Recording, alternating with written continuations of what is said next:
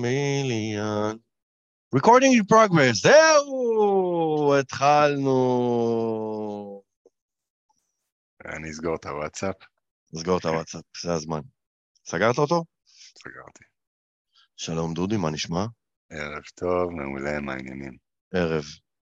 ערב בתחת שלי. אפשר להגיד אה, תחת בזה, בפודקאסט הזה אפשר להגיד מה שאתה רוצה.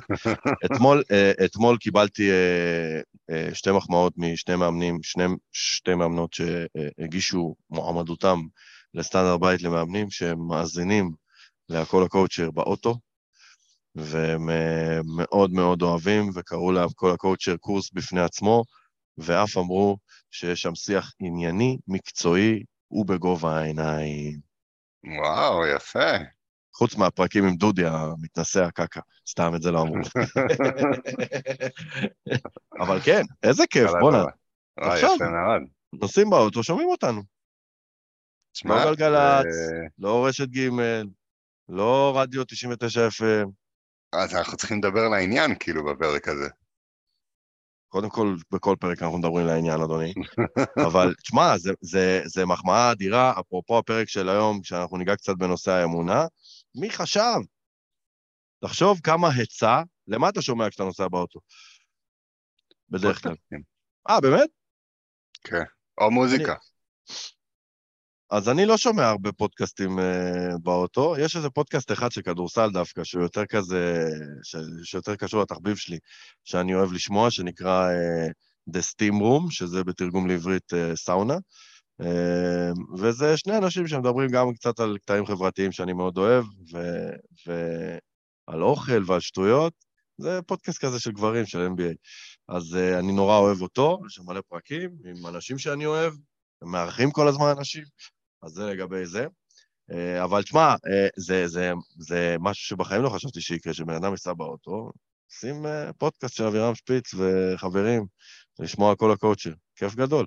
מה, אני חושב שאם לא היית חושב על זה בכלל, לא היית עושה את הפודקאסט. נראה לי שהייתה איזו אמונה קטנטנה, שאנשים ישמעו את זה בזמנם החופשי וילמדו. חייבת להיות. אני חושב שכשחשבתי על הפודקאסט הכל הקואוצ'ר, אה, כאילו, קראתי לזה פודקאסט, אבל אני תמיד מדבר איתך שהקושי הכי גדול שלי בניהול העסק זה הפן הטכני יותר, ומי חשב בכלל? ספוטיפיי, פרופיל, איך זה עובד בכלל? איך מגיעים לפורמט הזה? הראש שלי יותר... אה, שיהיה לייב, מה אכפת לי? נשים סרטון ביוטיוב, כאילו כזה. כן. ותמיד הייתי שם קישורים ליוטיוב בהתחלה, קראתי לזה פודקאסט, אבל בתכל'ס זה היה פלייליסט של וידאוים. כן. ויום אחד פגשתי מישהו שיש לו פודקאסט, ישבנו, הוא הסכים לעשות איתי פגישה, הוא הראה לי איך עושים את זה, ובום, יש לי ספוטיפיי. יש פה איזה שזה קטע- לא כזה נורא. שום דבר לא כזה נורא אחרי שאתה לומד אותו, נכון. שזה אחד האמונות המקדמות שלי. אבל uh, לפני שאתה לומד אותו, יש לי המון כאילו מעצורים של, אוף, ניכנס לזה עכשיו. המוח שלי כל כך רווי מללמוד דברים חדשים, כן. שזה נורא. אז uh, לאחר שדיברנו על כל המחסומים הללו ועל המחמאות שקיבלנו, פתיח. ברוכים הבאים לעונה השלישית של הפודקאסט שלנו, הכל הקואוצ'ר, הפודקאסט עם כל מה שמאמן צריך. ואם עכשיו אתם בנסיעה, שימו שתי ידיים על ההגה, סעו. שיניתי את הפתיח. בתוכנית אנחנו הולכים לדבר על אימון, על אתיקה, תודה טלי על הלבבות, על ניהול עסק, על mindset, ופה ושם גם על האיזון הכל כך חשוב שבין העסק לחיים. היום אנחנו קצת על האיזון הזה בפרק של היום. בכל תוכנית הפורמט יהיה בדיוק אותו הדבר. נציג את הנושא, נדבר על ההתנגדויות, המחסומים, הבעיות והאתגרים, נציג פתרונות פרקטיים ותכלסים, ונסכם באיזו הברקה שתעיף לכם את הראש בשאיפה. אז פרגנו לנו בלייקים ובלבבות, כי היום אני ודודי בישלנו לכם פרק מנטלי, יש לומר, בנושא מרוץ העכברים. אבל רגע לפני שמתחילים, קצת אבדה איכותי. אה, לא, כבר עשינו את האבדה? אה, תלוי איך אתה מגדיר אבדה. אז קודם כל אני אתן לך גילוי נאות, אה, לא סתם בחרתי בנושא הזה, זה, זה משפט שאני מתחיל בכל פרק להגיד, אני שם לב, אבל אה, לא אכפת לי. אה, לא סתם בחרתי לעשות את הפרק הזה איתך, את הנושא הזה איתך, כי היו לי הרבה שיחות על הדבר הזה איתך, על, כן. המ, על המרדף הזה, על, ה, על המלחמת ההתשה הזאת. על ה-to-do list הלא נגמר. בדיוק. ו... וזה מצחיק שזה בא מאיתנו, כי אה, אני רוצה להאמין, אני, אני אפילו לא רוצה להאמין, אני יודע. אני תמיד אומר שההפך מאמונה זה ידע. אה, אני יודע ש... שמסתכלים עליי ועליך מהצד ואומרים, בואנה, אלה שני בולדוזרים, קרנפים, היפופוטמים, לא משנה מה הם בהתקדמות. Uh, כן, אני, אני חושב שאנחנו באמת בולדוזרים, אבל uh, גם בולדוזרים בסוף, כאילו, זה, זה, אנחנו לא רובוטים. זה אי אפשר לעשות משהו כל כך הרבה זמן, עם כל כך הרבה משימות באותה עצימות, אה, בלי איזשהו, איזשהו, לא יודע, שינוי של הפרשנות של הדבר הזה, שינוי mindset, מנוחה. כאילו, לא משנה כמה אתה בולדוזר, יש את הרגעים, גם אם אתה לא מספר כל כך לאנשים ושומר את זה לעצמך, שזה אני חושב מה שאולי אה, הופך את זה לעוד יותר קשה, שאתה שומר את זה לעצמך ואין כל כך עם מי לחלוק, כי, לא יודע, מכל מיני סיבות. כן. אבל אה, זה עוד יותר מקשה על, ה, על הדברים, אבל אנחנו בני אדם, כאילו זה... לגמרי. אז אפרופו מה שאמרת, היום הוצאתי סטורי בבוקר כזה, ואמרתי, הזכרתי לאנשים שאנחנו הולכים לעלות לפרק שלנו היום, ואז באיזשהו שלב אמרתי, אנחנו הולכים לאוורר ולדבר, ובתכלס הפרק בשבילנו. בשביל ברור. לעשות ונטילציה. אבל במידה מסוימת, לא סתם אמרתי שככה מסתכלים עלינו מהצד, אבל מה שהם לא יודעים, שכאילו, אה, אנחנו חווים את ה shit הזה גם. זה שאני לא בעשייה או כן בעשייה, לא משנה את העובדה שזה קשה, יש לומר, בעברית צחה הוא challenging, אוקיי? ו, וזה לא פשוט, ואני זוכר מקרה אחד שהיה לי איתך, שצילמת פעם ראשונה את המדריך מתנה שלך, והיה לך איזה פאק, צילמת אותו שוב, והיה לך איזה בעיה נוספת, וחטפת את העצבים של החיים, מה, מה, שלחת לי הודעה, עזוב אותי, אני אומר לך, שלחתי לך דודו איתו, מה תעשה? מה האלטרנטיבה? לא תעשה? כאילו, בוא, אני מכיר אותך. ואז רשמת לי, אה, או אמרת לי בהקלטה, אני, אני אמשיך עם זה מחר, אני הולך לעזוב הכל עכשיו ולנוח. ולהתנתק, או משהו כזה. אתה זוכר את זה? מה היה שם? אני, אני זוכר את זה, היה רגע משבר מאוד, מאוד uh, גדול. כן. תשמע, ניסיתי באמת לעשות, אה, היה לי איזה פאק שם ולא הצלחתי להבין איך זה, איך לסדר את זה. ולא יכולתי להמשיך, כאילו מנטלית, וזה היה רק אמצע היום, כן, היה לי עוד יום שלם לפני. לגמרי.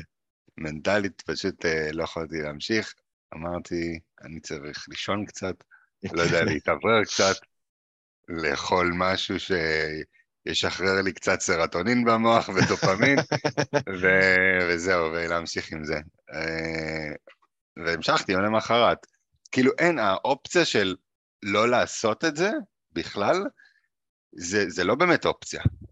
כאילו, היא לא, היא לא קיימת האופציה הזאת. השאלה מתי. אוקיי, אתה צריך להתאוורר, סבבה, לך תתאוורר, תעשה מה שאתה צריך, קח חצי שעה, יום, יומיים, שבוע, אבל אין אופציה בכלל שאומרת, אני לא, לא ממשיך עם זה, אם אתה יודע שזה מה שצריך כדי להתקדם. כן. אתה מבין? זה, כן. זה אופציה שהיא לא קיימת, שלדעתי עוזרת לי, לי להמשיך בעשייה. אה, אז זה, אז זה העניין. אני, הסיבה שבחרתי לעשות את הפרק הזה איתך היא א', כי המקום הזה הוא שטח uh, שאינו זר לך, uh, וב', כי בדיוק דיברנו על זה כשהתכוננו לפרק, זה לא שאתה עכשיו, לא יודע מי, טוני רובינס, בולדוזר בולדוזר, אבל בוא. נכון. אין לך עוד מיליונים בבנק מהדבר הזה. אמ, רחוק מזה. ובדיוק, וזה עניין. זה עניין. יש את אלה שלא בעשייה בכלל, יש את אלה שבעשייה והם מרגישים שהם טוחנים מים, וזה קשה מאוד, נפשית, מנטלית, להיות במקום הזה, ואתה במקום הזה הרבה מאוד זמן, אני ביחד איתך בסירה הזאת, והרבה מהצופים שלנו ומהמאזינים שלנו בכבישים, במקום הזה גם. אז אה, בוא נתחיל תכלס, בוא נתחיל לדבר. אז מה זה בכלל, דודי, מרוץ העכברים הזה? על מה אנחנו מדברים? אני הכרתי את המושג הזה מאבא עשיר רבני של רוברט קיוסקי, שבעצם שם הוא מדבר על זה במובן של השכירים, שאנשים נמצאים uh, בעבודה כשכירים, 9 to 5 כזה, ו... ולא משנה כמה הם יתאמצו בעבודה הזאת, יצאו מגדרם, הם, הם תקועים.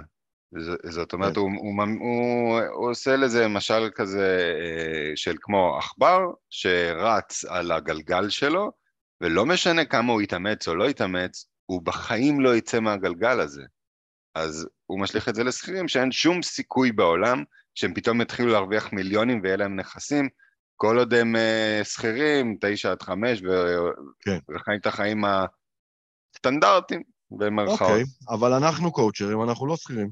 אולי אנחנו שכירים לצד זה, אבל אנחנו עצמאים. אז איך הגלגל הזה, איך המרוץ הזה מתחבר אלינו בעיניך? כהקבלה? אה, בעיניי הוא מדבר על אה, הגלגל הזה, מטאפורה למוכר והידוע ולאזור הנוחות. כי גם כקואוצ'רים שהם עכשיו יצאו מהעבודה שלהם כשכירים או לא משנה מה, הרבה מאיתנו שלא מצליחים לעשות מזה איזה את חלום חייהם, עסק משגשג, קליניקה מלאה וזה, תקועים עדיין בפעולות השגרתיות, אה, שבסופו של דבר לא מניבות להם אה, כן.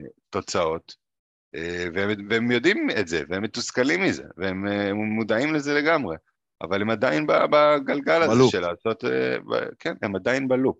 אז אני אגיד לך איך אני תופס את זה, ואני די מחזק את דבריך.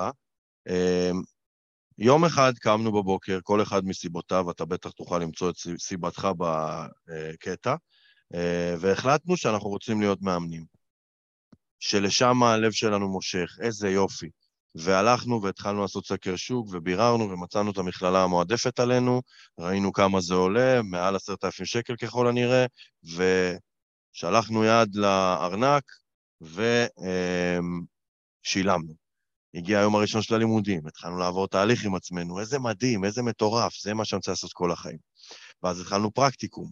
נתקלנו באיזשהו קושי, אבל רובנו עוד איכשהו שורדים את הפרקטיקום הזה, ואז נגמר, תודה רבה מכללה יקרה, להתראות חממה אהובה, ויצאתי לעולם. ועכשיו, בום בום בום בום בום, סטירות לפנים, כאפות לפרצוף. אני צריך להביא כסף, אני פתאום נתקל במקום הזה של להתפרנס מהדבר הזה ולשגשג. אני צריך לעשות כל מיני פעולות, אני רואה מה קורה מסביבי ברשת ואיך כל מי שכבר בשוק הזה כמה וכמה חודשים או שנים עובד. יש לי טונות של מחסומים מנטליים, אולי יותר, אולי פחות. אני אולי עצלן, אולי דחיין, אולי חסר משמעת עצמית, אולי פוחד מחשיפה, אולי עסוק במה יגידו עליי, אולי מוציא פוסט אחד בשבוע, אולי שתיים, ואולי יוצא טיפה מאזור הנוחות, אבל שם אני עוצר.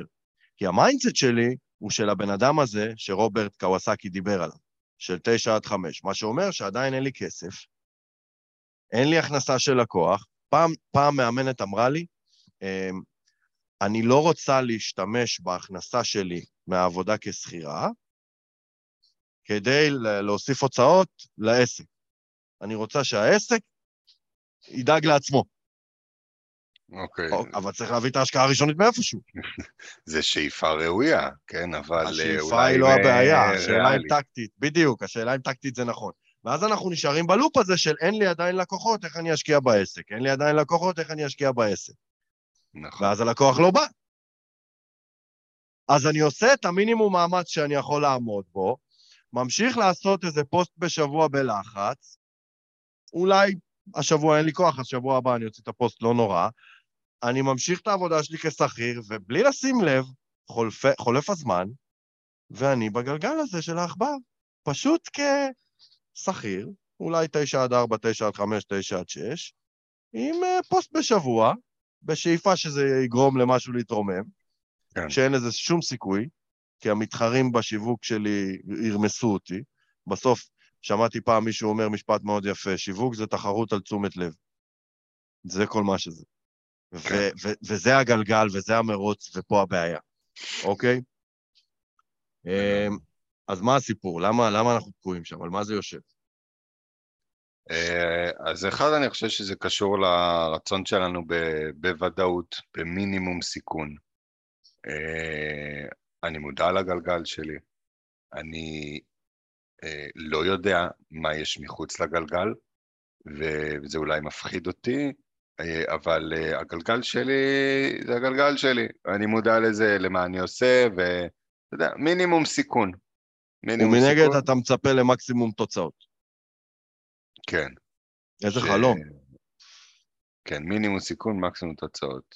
אין, אני עשיתי תואר שני במנהל עסקים, הגרף לא עובד ככה. הג, הגרף אומר מקסימום סיכון, מקסימום פוטנציאל לתוצאות, אף אחד לא מבטיח לך. נכון. אבל פוטנציאל לתוצאות, כאילו הגרף הוא, הוא כזה, הוא כן. לא הפוך. ככל אה, הנראה, אם אני אשים החודש 100 אלף שקל תקציב פרסום, אני אקבל תוצאות סוף הדרך. ככל הנראה. בטח יותר טובות מעכשיו. נכון. אה, אתה יכול אה, אה, למלא טוטו, בסדר, אוקיי, אבל כשאתה רוצה להקים עסק, זה, זה... ככל שאתה תצא ממה שאתה מכיר ות, ותתנסה ו, ותיחשף ו, ותעבור דרך, הסיכוי שלך להגדיל את העסק, ואני לא מומחה בעסקים, שלא יבינו לא נכון, אני לא איזה גורו עסקים עכשיו, אבל ההיגיון הבריא אומר נכון? שכשאתה עושה פעולות מסוימות וזה פשוט לא עובד, אתה צריך לעשות פעולות אחרות. והפעולות נכון. האחרות יהיו פעולות שאתה לאו דווקא תכיר, לאו דווקא, לאו, דווקא תהיה מומחה בהן, בהתחלה במיוחד אתה לא תהיה מומחה בהן, ותצטרך להיות קצת אה, אה, דביל בהן במרכאות בהתחלה, ו, ותחשוב שאתה מתחזה ושאתה לא זה, אבל אין מה לעשות, אם אתה לא תצא רגע מהגלגל הזה, דברים לא יקרו. נכון. אז אנחנו צריכים להסתכן, ואנחנו, אף אחד לא אוהב להסתכן. פעם היה לי משפט, שים לב, מדבקה לאוטו. מי שלא מסתכן, מתמסכן. אסטגדיש, אה? יפה. תכתבו- תכתבו את זה על חולצה. אם אין סיכון, אין סיכוי. בדיוק. אוקיי, אז זה הדבר הראשון, אף אחד לא אוהב להסתכן, ובכל זאת אנחנו מצפים למקסימום תוצאות, כולנו בתקווה שזה יקרה. אמ, אז זה אחד. שתיים, מה, מה עוד? על מה זה עוד יושב אצלנו? זה, אה, אז גם מתקשר, זה הפחד להפסיד את מה שיש. לא משנה כמה, כמה יש או אין, אבל אה, אתה אומר יש שואן, כמה. אתה מדבר על כסף. אה, כן. אה, או על המתאמן האחד שלי שמגיע לי פעם ב, מה, מהפוסט שלי, אחד בשבוע, כמו שאמרת, ואני מקבל מזה מתאמן, מתאמן פעם בחצי שנה, אז אם אני אעשה פעולה אחרת, אולי אני אאבד גם את זה, את המעט כן. הזה. וגם מבחינת הכסף, אני אאבד את הכסף. אז הפחד מלהפסיד את מה שיש. מה שאגב, שעכשיו- מאמנים חושבים, אני, אני רוצה לעשות פה איזשהו אה, אה, אישור קו. ההשקעה בעסק שלי היא לא רק ייעוץ עסקי סוכן פרסום. אנחנו לא מדברים רק על שיווק, כי זה לא נגמר שם, כי גם אם השקעתי כסף, אוקיי? ובא הסוכן פרסום תותח ובא היועץ אסטרטגי תותח, או הלכתי לקורסים ולמדתי איך עושים את זה בעצמי, היינו הך, אז אני צריך להשקיע זמן ואנרגיה בשביל לעשות את זה בעצמי, בסדר גמור. בסופו של דבר יבוא לקוח. זה, זה מה לעשות, זאת המתמטיקה. בסופו של דבר יבוא לקוח. והלקוח הזה יפגוש מאמן בוסר, כי הוא רק יצא מהמכללה ובוא. זה לא שעכשיו אנחנו מסיימים שמונה, עשרה חודשים, שנה במכללה פלוס פרקטיקום, ועכשיו אנחנו uh, חגורה שחורה באימון. יש לנו עוד דרך לעבור בפן המקצועי. הוא רואה את זה. הוא רואה את הבוסריות, הוא רואה את החוסר ביטחון. הלקוח לא פראייר, הוא צריך לשים עכשיו 250-300 שקל למפגש, זה 1,000, 1,200, 1,400 שקל לחודש. זה חתיכת הוצאה. הוא יבוא למפגש 2-3, אם הוא לא יקבל סחורה טובה, הוא יעצור. הוא כן. יעצור. ועכשיו זה דורש מאיתנו להשקיע אולי בהדרכה, להשקיע אולי בעוד קורסים מקצועיים, להשקיע עוד כסף במקום הזה, אבל אז נגיד, בואנה, אין לי עדיין עבודה, אני אשקיע ב supervision. אבל אם אני לא אהיה מספיק מקצועי, אני תמיד אומר, אם קניתי בלנדר במשביר, הגעתי הביתה והסכינים לא חתכו טוב את הפירות, אני מחזיר את הבלנדר. גם הבלנדר נותן שירות, אוקיי? נכון. הסכינים שלו צריכים להיות חדים. אז נכון. היצרן צריך להשקיע בליטוש שלהם יותר, לא יודע מה, או במנוע. אבל הנקודה היא שההשקעה שלנו היא לא רק בעסק, היא גם ב... היא לא רק, סליחה, ב... כשאני אומר השקעה בעסק, זה לא אומר שאני מדבר רק על שיווק מכירות ולא יודע מה. המקצועיות שלנו היא גם חלק. מהעסק, בדיוק. אז הפחד להפסיד כסף הוא גדול, וזה מכניס אותנו למוד הישרדותי. כן, והמוד ההישרדותי בא ואומר, רגע, רגע, יש לי ילדים להאכיל, יש לי חשבונות לשלם, אני צריך לעבור את החודש כשהצבע שלי בעו"ש ירוק, אני צריך לשרוד. נכון. ואז הם תקועים. ואז אנחנו נתקעים. כי כל השקעה נוספת של העסק בגובה של 500, 600, 700, 800, 1,000 שקל לחודש, לא עלינו, יכולה להוריד אותי מתחת, איך אומרים? מתחת לקו האדום בכנרת. בסדר? כן. בכנרת בקו אדום, הייתי שם עכשיו, אנחנו ממינוס 200 לדעתי, אה, שם שלט כזה. אה, אז, אז זה הסיפור. אה, אמא שלי התקשרה אליי, סיננתי את אמא שלי, לא נעים, אני אחזור אליה. אה, אז אה, זה הדבר השני. ועל מה הדבר השלישי שזה יושב עלינו? אה, פה אנחנו, לדעתי, נכנסים גם לעניין של האמונה. כמה אנחנו חושבים שנוכל להתפרנס מאימון. כן. אה, כי אם יש לנו אפס אמונה שדבר כזה יקרה, אה, כמו שאמרת, על ה- שמישהו ישמע אותנו בזמן שהוא נוהג, כן. אבל אה, שם אה, הבנו שלא הייתה אפס אמונה. אבל אם יש אפס אמונה שמשהו יקרה, אז אין שום סיכוי שאני אעשה צעדים שיעזרו לזה לקרות. ופה, מה? לגמרי, ופה כשבנינו את הפרק, דיברנו על, על אה, להבדיל בין שני דברים. יש להאמין בעצמי, או לא להאמין בעצמי, ויש להאמין בסיכוי שלי להצליח, שזה שני דברים שונים. כי יכול להיות שאני שומע הרבה מאמנים אומרים, אני מאמן טוב, אני יודע את זה, אני תותח, אני יכול לעזור לאנשים, אני מאמין ביכולות שלי, אני יודע. אבל זה לא אומר שאני מאמין שאפשר להתפרנס מהחרא הזה, סליחה על הביטוי. אתה מבין? זה שני דברים כן. שונים. אני לא מאמין שאני אמלא את הקליניקה. אני יודע שאם הקליניקה תהיה מלאה, אני אוכל לעשות הרבה טוב בחיים של אנשים, אני מאמן טוב, אני יודע את זה. אבל אני לא מאמין שאנשים יבואו. אני לא מאמין שאפשר לשלם על זה 1,400 שקל לחודש. ופה יש בעיה. ודיברתי איתך קודם, שראיתי בבוקר סרטון של אה, מרינה, שמילא את אהמ. קיסריה אה, אתמול, שלשום, ואמרתי, בואנה, fuck, איזה טירוף זה למכור 3,000 כרטיסים. 3,000? 5,000? לא יודע כמה נכנסים בקיסריה. כן. זה טירוף. ו... אני זוכר פעם עשיתי דמיון מודרך לכם, כשרק התחלת, התחלת בסטנדאפ והתעוררת ואמרת, fuck, ראיתי משהו, אני אפילו לא יכול להגיד אותו. אתה זוכר? הייתי, הייתי עם דמעות. אני זוכר, זה היה מטורף. כי אתה יודע שאתה יכול, אבל אתה לא מאמין שזה יכול לקרות. כן, וזה משהו בתוכך, כאילו זה איזשהו חסם בפנים שאתה לא חושב שאתה תצליח לעשות את זה. לגמרי. ואתה יודע, אולי זה נכון. אולי, אולי באיזשהו שלב, בהתחלה, במצב שלך הנוכחי, אולי אתה באמת לא יכול להקים עסק מצליח כשאתה ככה. כשאני אומר כשאתה ככה, זה אומר עם הידע שיש לך היום בעסקים, עם הידע שיש לך בשיווק, עם הידע שיש לך באימון, עם- סט כל הנכסים שיש לך כיום, וואלה, אולי אתה לא יכול. אבל, אבל זה לא אומר שאתה לא מסוגל ללמוד את זה, להתפתח, לקרוא על זה, כאילו, המצב הסטטי שלך היום, הוא לא משליך על שארית ימי חייך. אם אתה אבל לא... פה הבעיה, היום- פה הבעיה, כי אני יודע, כולם יודעים שאם נלמד נרכוש ידע, כולם יודעים שאני יכול לשפר את הידע שלי במכירות, כולם יודעים את זה, אוקיי?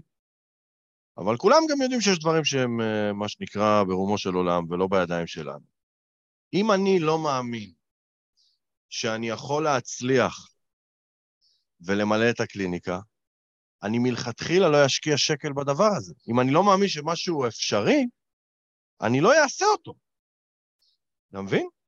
אם אני אבוא ואגיד לבן אדם שמאמין שמבחינה מטאבולית אין לו שום סיכוי גנטי להיות עם קוביות בבטן, הוא ילך לעשות כפיפות בטן בחדר כושר? אז יש את האלה שאומרים דווקא בגלל שאמרו לי כולם, אני הולך להוכיח להם שכן. אבל הוא לא מאמין, הוא אומר הוא- לעצמו. אם הוא לא מאמין, הוא לא, הוא לא, הוא לא יעשה כלום. עד, אני חושב ששם גם אנחנו כמאמנים רוצים לשבור את, ה, את האקסיומה הזאת שאי אפשר, ו, ולמתאמן כזה, אנחנו, אנחנו אולי נגיד, אוקיי, בוא, בוא תמצא לי בן אדם אחד שכן הצליח במצב שלך, שכן הצליח להוציא קוביות בבטן עם גנטיקה כמו שלך. איך הוא ימצא אותו? תראה, אם זה משהו מדעי, אז uh, בסדר, הוא לא ימצא, או, אבל אבל בהקמת עכשיו- עסק, נכון, נכון, מסכים. זה ההפך מידע, זה אמונה. נכון, נכון. אוקיי, יש דוגמאות בעולם של אנשים כמוך שהצליחו להקים עסק? כאילו כן. כדי לערער את האמונה האבסולוטית הזאת על סף הידיעה שהוא לא יכול להקים עסק אני מסכים איתך. אני- ופה השיחה מתחילה ללכת יותר עמוק ויותר עמוק, האם אני טוב, אה, מתחילים אה, כל מיני אמונות, אבל אין לי את היכולות שלו מול המצלמה, ואני לא יכול לדבר ככה מול מצלמה, אבל אני לא יכול לכתוב כמוהו יפה. אין לי את הכריזמה שלו. זה קרול דואק, שטבע את המונחים growth mindset ו-fixed mindset, זה בדיוק זה. fixed mindset, זהו, מה שיש לי, בזה זה נגמר, בדיוק. אני לא יכול יותר. בדיוק. אל מול growth mindset, שאומר, אני יכול להשתפר בכל דבר שאני רוצה. חוץ מנתונים אה, גנטיים כמו אה, גובה ו... אני לא יכול לשנות את הגיל שלי, אבל uh, אני יכול להשתפר בכל דבר שאני רוצה, וזה כבר מוכח מדעית. כאילו, כל דבר שאתה תבחר, אתה יכול להשתפר בו. השאלה, כאילו, אם... כאילו, מה, מה יש אתה... עדיין אבל את הדברים שהם עדיין בספק אם אפשר. נגיד, כריזמה, אני שומע הרבה פעמים דיונים מעניינים על האם אפשר ללמוד את זה טכנית ולהשתפר בזה, או שזה משהו שהוא נולדנו איתו. אוקיי? ספציפית על כריזמה, כי דיברנו על זה הרגע, אבל אני בטוח שיש עוד הרבה דוגמאות. האם אני יכול להיות יותר כריזמטי, פחות כריזמטי? אה, אתה יודע, אפשר לדבר על זה. ביבי, יש בו משהו. יש בו משהו שאני לא יודע אם אפשר ללמוד. אתה מבין? לכולם יש נקודת התחלה וקצב אה, שיפור, אוקיי? יש כאלה שנולדו אה, עם נקודת התחלה גבוהה יותר. מישהו יותר כריזמטי, גם אז זה כריזמה, בוא, אם מפרקים את זה, אוקיי? כן, ברור. אבל, אבל כל אחד, אתה נניח אה, נולדת עם זה פה ואני נולדתי עם זה פה, וקצב ההתקדמות שלך הוא, זה כמו בנסיעה בכביש, אוקיי? אחד כבר נמצא בנקודת התחלה, אם אתה גר ביוטבתה, אתה יותר קרוב לאילת ממני שאני גר אה, בבאר שבע. אבל אם כן. אתה נוסע על אחד קמ"ש ואני נוסע על אלף קמ"ש, אני עדיין אגיע לפניך. אז כל אחד יש לו קצב התקדמות בנקודת התחלה, כשההנחת יסוד היא, ש... והיא גם מוכיחה את זה בספרים שלה, ש... שכל אחד יכול להתקדם. אתה, אתה יכול להיות יותר נכון. טוב ב... נכון. מחר מאיך שאתה היום. נכון, אבל אתה לא בהכרח תוכל להיות הכי טוב מהמייקל ג'ורדן של הכריזמה. נכון, כי זה כבר תלוי בקצב שיפור שלך, ובכמה שנים יש לך לחיות. אם, וזה, אם... גם, וזה גם תלוי, בק... ב, ב, ב, ב, זאת אומרת, בסביבה שלי. אני אולי, כשאני אומר המייקל ג'ורדן של הכריזמה, אני אומר, אולי תמיד יהיה מישהו כריזמטי ממני, אבל זה לא אומר שאני לא יכול להיות כריזמטי יותר ממה שאני היום. נכון, נכון, כן. אוקיי? לא כאילו, כל אצן יכול להשיג את אוסיאן בולט ב-100 מטר. נכון, נכון. ההשוואה היא תמיד מול עצמך. כן. לא כן. מול אחרים, כי אין לך שליטה, יגיע פתאום איזה אצן חדש מאפריקה. נכון. נכון. אוקיי, אז, אז אוקיי, אה, אה, אז הבנו על מה הדברים יושבים. איך הדבר הזה פוגע ב-well-being? שורה תחתונה, אנחנו אמרנו שזה יהיה פרק שהוא יותר כזה על המרוץ, על האיזון בין החיים, זה פוגע לי... איך זה פוגע לי ב-well-being שלי? אני חושב שכשאתה מודע לזה שאתה בתוך גלגל ואתה לא מתקדם, אתה, ואתה מתחיל להלקוט את עצמך. למה אני עדיין בתוך הגלגל הזה, ולמה אני לא עושה את הפעולות האלה והאלה, ואתה כועס על עצמך, ואתה... זה, זה פוגע ב-well-being, אתה, אתה מתוסכל מזה. יש כאלה שלא יודעים שהם בגלגל, והם לא יהיו מתוסכלים. אני לא מאמין. כולם יודעים. הקול הפנימי אומר להם, הם, הם, הם, הם עוצמים אה, אוזניים. עוצמים אוזניים? אפשר לעצום אוזניים? עוצמים אוזניים, אל תעצמו אוזניים, בסדר? אה, אבל כאילו, אני, תשמע, אני באמת מאמין שהקול הפנימי מדבר אלינו, אנחנו יכולים להתכחש אליו כמה שאנחנו רוצים, אבל שורה תחתונה, אותי זה לוקח לימים האלה, שהייתי... אה, בסוף הלימודים היה איזה שנתיים שלא עשיתי כלום עם העסק שלי ועם החלום הזה להיות מאמן, ופשוט המשכתי הלאה בחיים, וכל יום היה נגמר כשהייתי נכנס לפייסבוק, והייתי רואה איזה סרטון של מישהו, והייתי רואה כל מיני אנשים מעולם העסקים שמלמדים איך עושים סרטונים, ועדיין לא הייתי מעז לעשות שום דבר. וכל לילה הייתי הולך לישון עם תחושה מאוד חמוצה, חיפשנו מילה קודם, מאוד, מאוד חמוצה, מאוד uh, נמוכה, ממורמרת. אה, אתה יודע, לטווח הרחוק. זה... זה כאילו אני לא פועל בצורה שמיטיבה עימי, ברמה הרגשית. כן. אנשים תופסים ממני, אפרופו תופסים מאיתנו מהצד אה, בולדוזרים, אני לא יודע מה הם תופסים ממך בהיבט הזה, אבל הרבה אנשים תופסים ממני אדם שלא מחובר בהכרח לרגשות, ולא עוסק ברגשות יותר מדי, ולא שוהה ברגע, וזה נכון, בוא, אוקיי? אבל, אבל, אני יודע מתי אני מתוסכל. אני יודע מתי אני ממורמר, ואני שונא, שזה גם רגש, להיות שם. אני שונא, וככל שאני שם יותר, אני מרגיש איך ה-well-being שלי, הרי אנחנו עובדים באימון על ה-being, יש well-being ויש bad-being, בסדר? כן. יש fuck-being, מה ההפך מ-well? אמ, אז, אז כאילו זה המקום, זה המקום, ה-well-being שלנו נפגע מזה אנושות, אנחנו ממורמרים, כועסים על עצמנו, וזה לגבי זה. טוב, אז מה אפשר לעשות, דודי? מה אפשר לעשות? אה, רצית להציג את הקונספט של אה, מקסימום סיכון ומינימום... אה, אה כן, על, על הלופ, על הלופ. אז, אז דיברנו קודם על הלופ הזה שאנשים נמצאים במינימום סיכון, מקסימום תוצאות בשאיפה. אוקיי, ואז אני אמרתי לך, צריך לעשות פה שינוי ולהיות במקסימום סיכון, ולצפות למינימום תוצאות, וככה נצא מהגלגל. ואז אתה באת נכון. ותקעת לי ברקס ואמרת לי, למה הקיצוניות הזאת? למה אני לא... למה הקיצוניות הזאת? זהו, כי אני מסתכל על זה, בעצם תיארנו פה שתי נקודות קיצון, נכון? המינימום סיכון והרצון למקסימום תוצאות, וההפך, מקסימום סיכון, והבנה ציפייה ריאלית. ציפייה ריאלית מחמירה למינימום תוצאות. כן. ואני אומר, בוא נסתכל על זה אולי בתור איזשהו ציר, ו, ואולי יש לכל אחד איזשהו אידיאל כזה של המינון, כמה סיכון הוא מוכן לקחת. אוקיי, ו, ו, וכמה, לכמה תוצאות הוא מצפה. עכשיו, אני באמת בדעה כמו שלך, שככל שאנחנו נצפה למינימום תוצאות, אז פחות, נת... אין ציפיות, אין אכזבות, נכון? זה, זה המשפט? אה, בגדול כן, יש את המשפט הזה. כן. אני, יש לי ציפיות, כן? למרות, אה, אתה יודע, בתוך אה, ליבנו, אנחנו רוצים את התוצאות. נכון, אבל כמאמנים אנחנו יודעים שהתוצאות האלה הן לא בידיים שלנו. זה החמישה אחוז שלא בשליטתנו, זה שהלקוח ירים טלפון בסוף. נכון.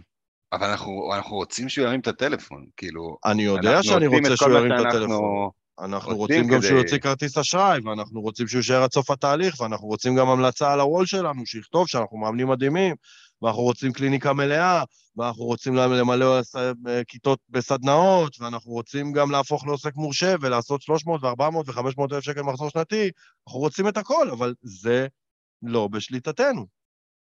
כן. אתה מבין? ופה הבעיה. וזה מתחבר גם לנקודה של הלא מאמינים שזה אפשרי. אבל זה מה שאנחנו רוצים, ללא ספק. אנחנו רוצים גם לאכול גלידה ושזה לא יפגע לי בקוביות. אנחנו רוצים, בסדר?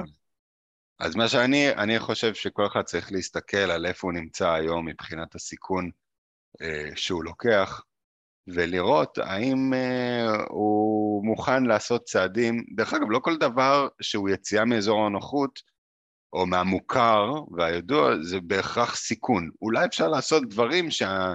סיכון הוא, הוא מינימלי, פשוט לא חשבנו בכיוון הזה, כי היינו תקועים בלופ של עצמנו. אבל בגדול, כאילו תראה את עצמך על הציר, אולי יש איזה אופטימום כזה של הסיכון שאתה מוכן לקחת. זאת אומרת, אתה מוכן אה, ל, ל, להפסיד את מה שאתה יכול להפסיד ב, כשאתה לוקח סיכון כזה, אתה מוכן לסכן איזשהו משהו, כדי כן לגדול. יש לי בעיה עם מה שאתה אומר. אוקיי, יש לי בעיה. כי ברגע שאתה אומר הסיכון שאתה מוכן לקחת, זה לא סיכון בעיניי. כי אתה מוכן לקחת אותו. מבחינתי, מה הסיכון הראשון שאתה לא מוכן לקחת? זאת השאלה. מה הסיכון שאתה לא מוכן לקחת? בדיוק. אבל אז אני לא אקח אותו, לא? או שאני... אז תשאר בגלגל לשם, אין בעיה, תשאר במרמור, תשאר ב-well-being המסריח שיש לך, אין שום בעיה. זה האלטרנטיבה. אבל, אבל אם אני כל הזמן מתקדם עם דברים שאני כן מוכן לקחת על עצמי, אתה לא חושב שאני אוכל להתקדם גם ככה? או שזה פחות? אני, אני, אני חושש שה-so called סיכונים האלה שאתה מוכן לקחת, הם יהיו more of the same בווליום יותר גדול טיפה. הם פשוט, כאילו זה, לצורך העניין תשאל את העכבר בגלגל שלו, מה הסיכון שאתה מוכן לקחת, הוא יגיד לך, אני מוכן לרוץ כמה שאחד יותר מהר. אתה מבין? אז אתה אומר כאילו מה שנקרא leap of faith, כאילו לקפיצה, ואני מאמין שאני אהיה בסדר. אתה תהיה בסדר, מה יקרה לך? אני אמרתי לך לקפוץ בנג'י ואולי החבל ייקרע? כאילו, אתה תהיה בסדר. הפחדים הם סיפורים שאנחנו מספרים לעצמנו, אבל אני אומר, יש לקחת סיכון ואומר לשלוח את היד לכיס ולהוציא עכשיו 100 אלף שקל בחודש על סוכן פרסום שייקח אותי לשמיים, לירח, שזה, מעטים האנשים שעושים את זה והם פסיכופטים אמיתיים, ואני מעריך אותם, ו... ולא מעריך אותם באותו זמן, אוקיי? ויש את אלה שדוחפים יד לכיס ומוציאים 2,000 שקל לחודש. הם יהיו בסדר. אבל זה נשמע להם כאילו אבסורדי עכשיו להוציא 2,000 שקל לחודש על העסק. בוא, זה 24,000 שקל בשנה. כשאני אומר את זה ככה, זה לא נשמע לי הרבה. אבל ברמת העיקרון, זה עדיין סיכון שהם לא מוכנים לקחת, שמוציא אותם מהגלגל ושם אותם במקום אחר. מה הם יעשו עם ה-2,000 שקל בחודש האלה? אני לא יודע, אבל לבוא ולהגיד, בתור התחלה, אני בעל עסק, אני מתקצב 2,000 שקל בשביל להשקיע בעסק. בחודש. זה סיכון שלא לא הרבה מוכנים לקחת. וזה סיכון לא ענק, כי אף אחד לא ימות אם הוא ישקיע 24,000 שקל, מכוניות עולות הרבה יותר מזה, ואני לא ראיתי אנשים בלי מכוניות בכביש, אוקיי? ו... וזה לגבי זה. אבל uh, כאילו, אני, אני בא ואומר, אוקיי, אז זה לא מקסימום סיכון. אבל אם הם לוקחים אותו בסוף, אז הם כן מוכנים לקחת. לא, אבל הם כאילו, לא היו מוכנים לקחת אותו עכשיו. יש בהגדרה. בסדר, אל תתקטנן איתי, אבל בגדול, אני כאילו מתכוון לצאת טיפה יותר מאזור הנוחות למקום שאתה כן. לא מוכן לקחת. כאילו, אני לא נכון. מוכן להוציא סרטון, אז זה מה שתעשה. אתה יודע, אני אתן לך דוגמה. אה, מישהי מהעבודה שלי, אה, כשאני עבדתי כמתכנת, היי סילבנה.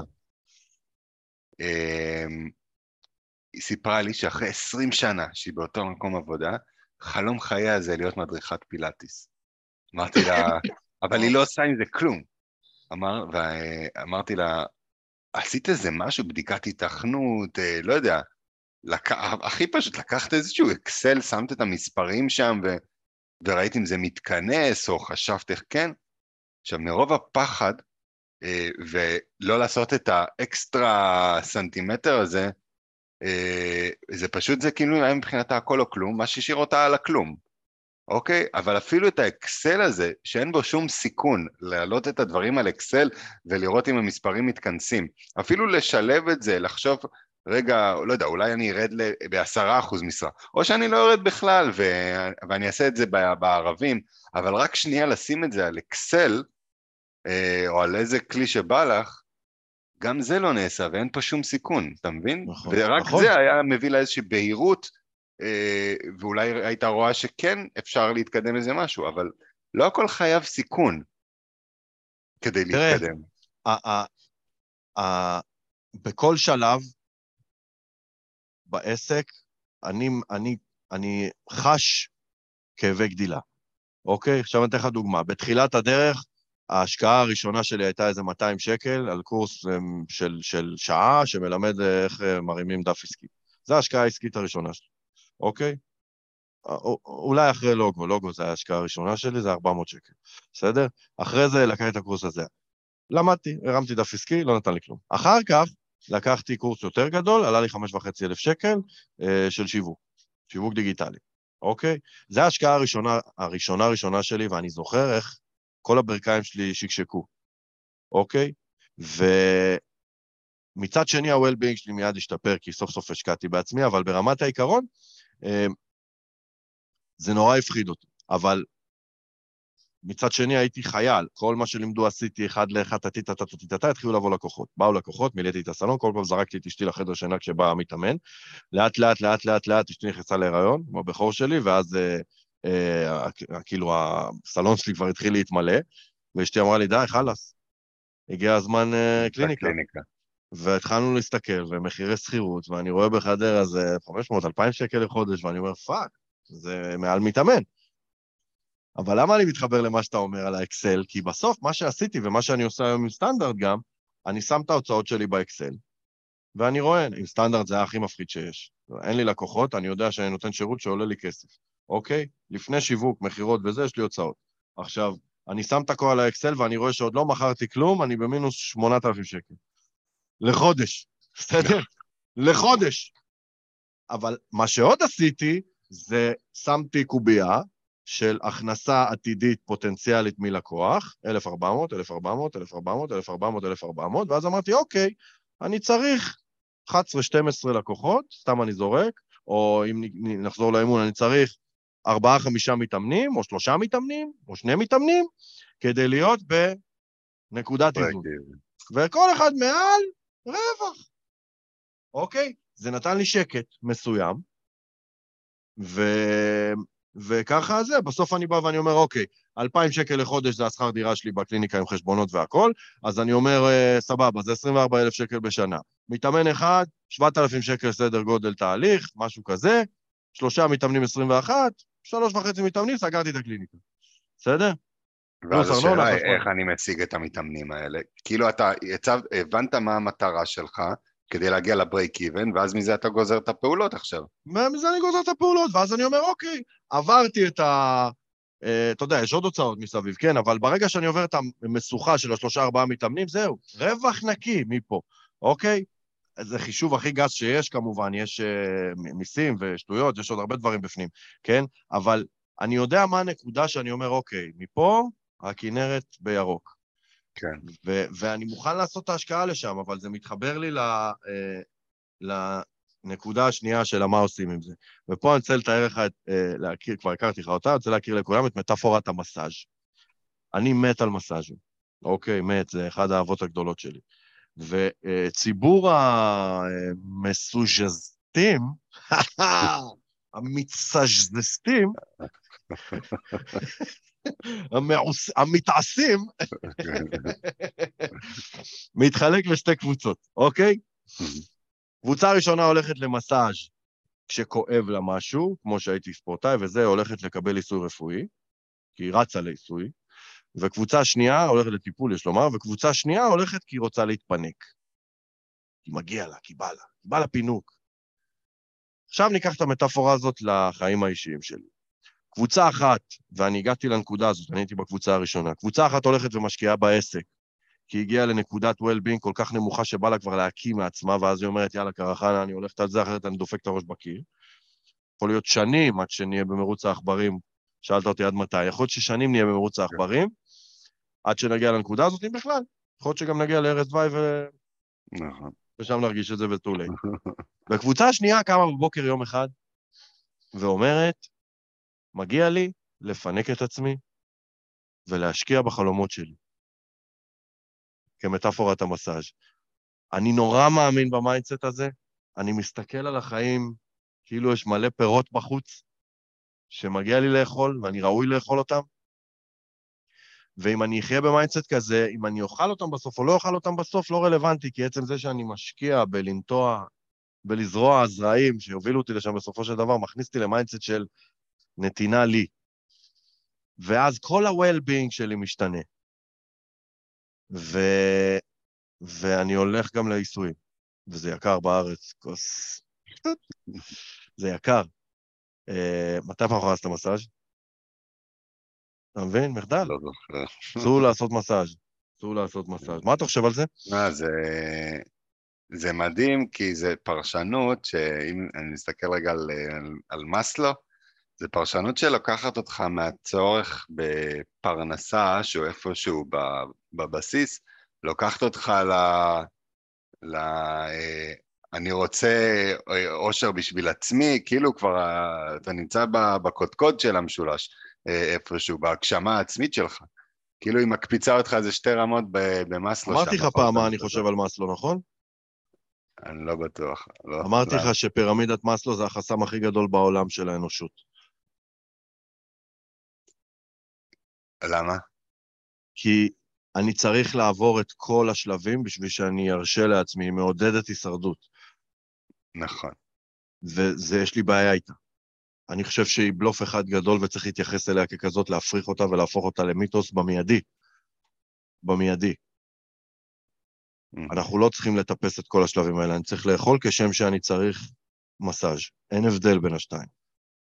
אתה מבין? אבל אם וזה... לא תעשה מסאז' אתה תחיה, אם לא תאכל תמות. מעודדת הישרדות, זה מה שאמרתי. אני טוען שאם אני לא אשקיע ב-well-being שלי, אני אנבול, אנבל, באותה מידה. אתה מבין? כן. ולכן אני חי במנטרה שאומרת, אני קם בבוקר, אני לא מפחד להפסיד כסף שלא יהיה לי אוכל על השולחן, יהיה לי אוכל על השולחן, בוא. ולא לא רק יהיה לי אוכל, בסדר, אבל אתה יודע, אני יכול ללכת למסעדה, ויש אנשים שהולכים למסעדה, ודבר ראשון, שואלים את עצמם, אוקיי, בואו נראה את המחירים. ואז לפי המחירים אני אחליט מה בא לי. ויש אנשים שהולכים למסעדה ואומרים, בא לי צלעות כבש, אני אקנה צלעות כבש. יכול להיות שזה עולה 140, יכול להיות שזה עולה 120, ויש אנשים שהולכים למסעדה ואומרים, בא לי את הכי יקר, שהם גם לא חכמים בעיניי. כי מגיע לי את הכי יקר. לא, אני אוכל את מה שהכי טעים. אז? ו- אז יש כאילו את הפרשנות שלי לאיפה אני נמצא בסולם, איזה סולם? של מאסלו, בפירמידה שלו. אה. כי יש את אלה שלמרות, כמו שאתה אומר, למרות שיש להם את הכסף אה, ללכת למסעדה, אבל הם אומרים, אני בהישרדות, בראש שלהם הם בהישרדות. למרות שהם, בפועל הם לא בהישרדות. אבל בראש שלהם הם כן. כאילו זה, זה מה שאתה אומר? שיש את איפה אני שם את עצמי שם, ואז זה מגביל אותי, ואז זה חסם. אם אני בא ואומר לעצמי, אני צריך בגדים, אוקיי? שזה דבר בסיסי יחסית. אבל היה לי חודש קשה, אז לא יהיה בגדים השנה, החודש. אז חודש הבא אני אומר עוד פעם, טוב, לא נכנס לקוח, אני לא אקנה בגדים. ואז אני לובש חודשיים את אותם בגדים שכבר בא לי חדשים, אוקיי? אז אני נכנס למוד של הישרדות, אבל אם אני במוד של, אה, אה, אה, יודע, של שפע, בתודעת שפע קוראים לזה, אז אני אבוא ואני אגיד, מגיע לי בגדים, אני רוצה בגדים, לא מעניין אותי מה המספר בעו"ש מראה. הכסף יגיע, כסף בא, כסף הולך. אנשי ההישרדות יקראו לי מטורלל. מס לא יגיד שאני דפוק. אני, אני לא חושב שמאסלו יגיד שאתה דפוק, אני חושב שמאסלו מתייחס באמת לצרכים שלנו כבני אדם בצורה אובייקטיבית, לא לפרשנות שלנו. של אני איפה יודע, אני יודע. מס לא התייחס לזה ברמה הכי אנליטית שיכולה להיות. נכון. אבל אה. אנחנו הרבה פעמים מסתכלים על הכלי הזה ועל הפירמידה הזאת, ואנחנו אומרים, וואי, איזה דיון נכנסנו, ואנחנו אומרים כאילו, אני עוד לא שם. כשיהיה לי לקוחות, אני אהיה שם. בדיוק. וזה המרוץ. העכברים, ואז זה מעודד את המרוץ העכברים. ואני בא ואומר, נשמה, אתה יכול להיות שם עכשיו. עכשיו, קום תהיה שם. אתה אמרת, אתה כאילו לקחת את הציר הזה ובאת לציר הזה, למשבצת העליונה. בגלל זה אני אומר, אם מי שלא הולך לרופא שיניים, רץ לרופא שיניים. מכיר את המשפט הזה? כן. אז סבבה, אז אני בא ואומר, מי שלא הולך לפנק את עצמו במסאז', בסופו של דבר ירוץ לקבל טיפול. נכון. ומי שלא הולך להשקיע בעסק שלו, ילך לקבל טיפול גם. אם הוא באמת רוצה את זה, אנחנו לא יכולים להתעלם מעצמנו. זה הכי פסיכולוגי. שיכול. העסק ימות, בסדר, הוא דומם, מה יקרה כן. איתי? נכון. איתי, ב-well-being שלי, באדם שאני, בתחושות שלי, ברגשות שלי. בסוף אי אפשר להתנתק מהמקום הרגשי. המקום הרגשי הוא מה שבגללו נלך לטיפול פסיכולוגי בסופו של דבר, כי אנחנו רוצים להרגיש טוב. זה מטרת העל של כולנו. אני רוצה להגשים חלומות כדי להרגיש מיליון דולר. תחשוב איך תרגיש ביום שאתה תמלא אולם ותריץ סדנה ותמכור 3,000 כרטיסים ויהיה לך בעו"ש שמונה אפסים, איך תרגיש? כאילו יהיה איזה מספר לפני האפסים, כן? ברור, ברור. אה, אני ארגיש מדהים. אתה תרגיש כן. מדהים, אתה מבין? ולכל מי ששואל את עצמו עכשיו, מדהים זה רגש, אוקיי? נכון. זה לגבי זה. טוב, אה, אז שוב, אם אני מחזיר אותנו למטאפורה, המ- המת- המ- כל מה שאני מנסה להגיד זה ככה. מגיע לנו להתפנק, מגיע לנו להשקיע בעצמנו. אני שומע הרבה פעמים אה, נשים, סלחו לי על המגדריות, נשים שאומרות, גידלתי את הילדים שלי, השקעתי במשפחה, זה משהו ששמעתי מיליון פעם. עכשיו הזמן לעצמי. עכשיו הזמן שלי לעצמי. למה צריך לחכות 25 שנה שהילדים יתגייסו? למה? למה? למה אי אפשר לעשות הסבת מקצוע עכשיו, כשהילדים שלך בני שנה? למה אי אפשר להגשים את החלומות שלך, להיות עצמאית, לחיות כמו כלב לתקופה מסוימת בשביל להשקיע בעצמך? למה? או למצוא את האמצע, כמו שאמרת קודם. למה אי אפשר לפנק את עצמנו במקום הזה? למה אי אפשר לקחת סכום של כסף בשביל לקפוץ על החלומות שלי. וזה, אתה יודע מה, זה במידה מסוימת, זה מוביל אותי להברקה אה, של סיום הפרק, אה, שאומרת ככה: לצאת ממרוץ העכברים לא אומר שאני אמצא את הגבינה. דיברנו על אה, מי, מי ימצא את הגבינה שלי, שההוא הגבינה. הזיז, אז הוא הזיז את הגבינה לשם, ואז העכברים התחילו לחפש, חפש, חפש, חפש, חפש. הם עוד לא מצאו את הגבינה, הם תקועים במבוך עדיין. הם יצאו ממרוץ העכברים. אם חלק ממאזיננו יצאו כבר ממרוץ העכברים, אבל עדיין לא אכלו את הפירות, הם עדיין גיבורים.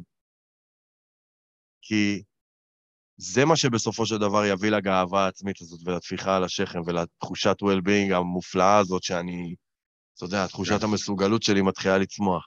כשאני בעשייה, כשאני רואה אותך ממציא אה, מיזמים משום דבר.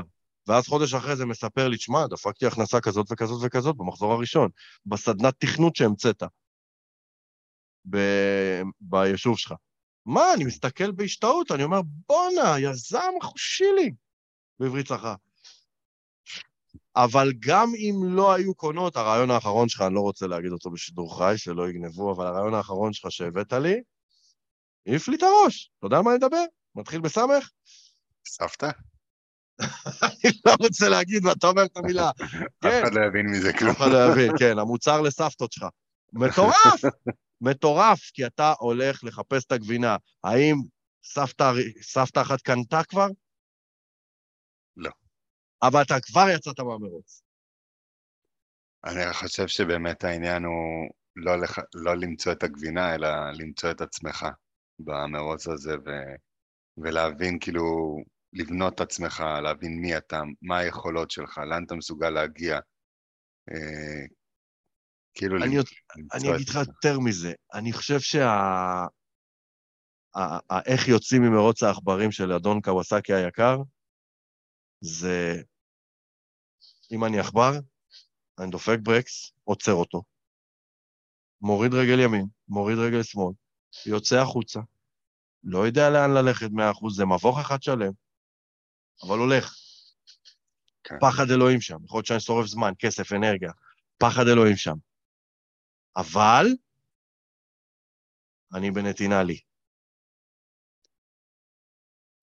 אני, אני אוסיף על זה, אני גם חושב שאתה אה, יודע שאתה, שאתה, תסת, שאתה תצלח את זה. אני לא ש- בהכרח יודע, אני לא יודע לא, כמה לא- יזדהו עם מה שאתה אומר. לא, לא להשיג את התוצאות, שאתה, שאתה תשרוד את זה. אפילו אני אוריד את זה עוד רמה. אתה בטוח ביכולת שלך לשרוד את האירוע הזה, ובא לזה בסקרנות, כאילו. איזה בן אדם תצא בצד השני. אז מה שאתה אומר עכשיו זה אני מקטין את האימפקט של הסכנה שלי.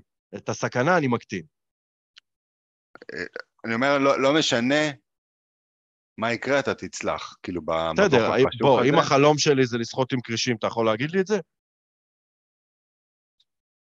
לא, אני, אני לא מדבר על מצבים אז- מסכני חיים. בגלל זה אני אומר, ה- אתה, אתה מקטין את הסכנה שבלצאת מהמרוץ שאני נמצא בו עכשיו, כי זה לא לשחות עם כרישים, בוא.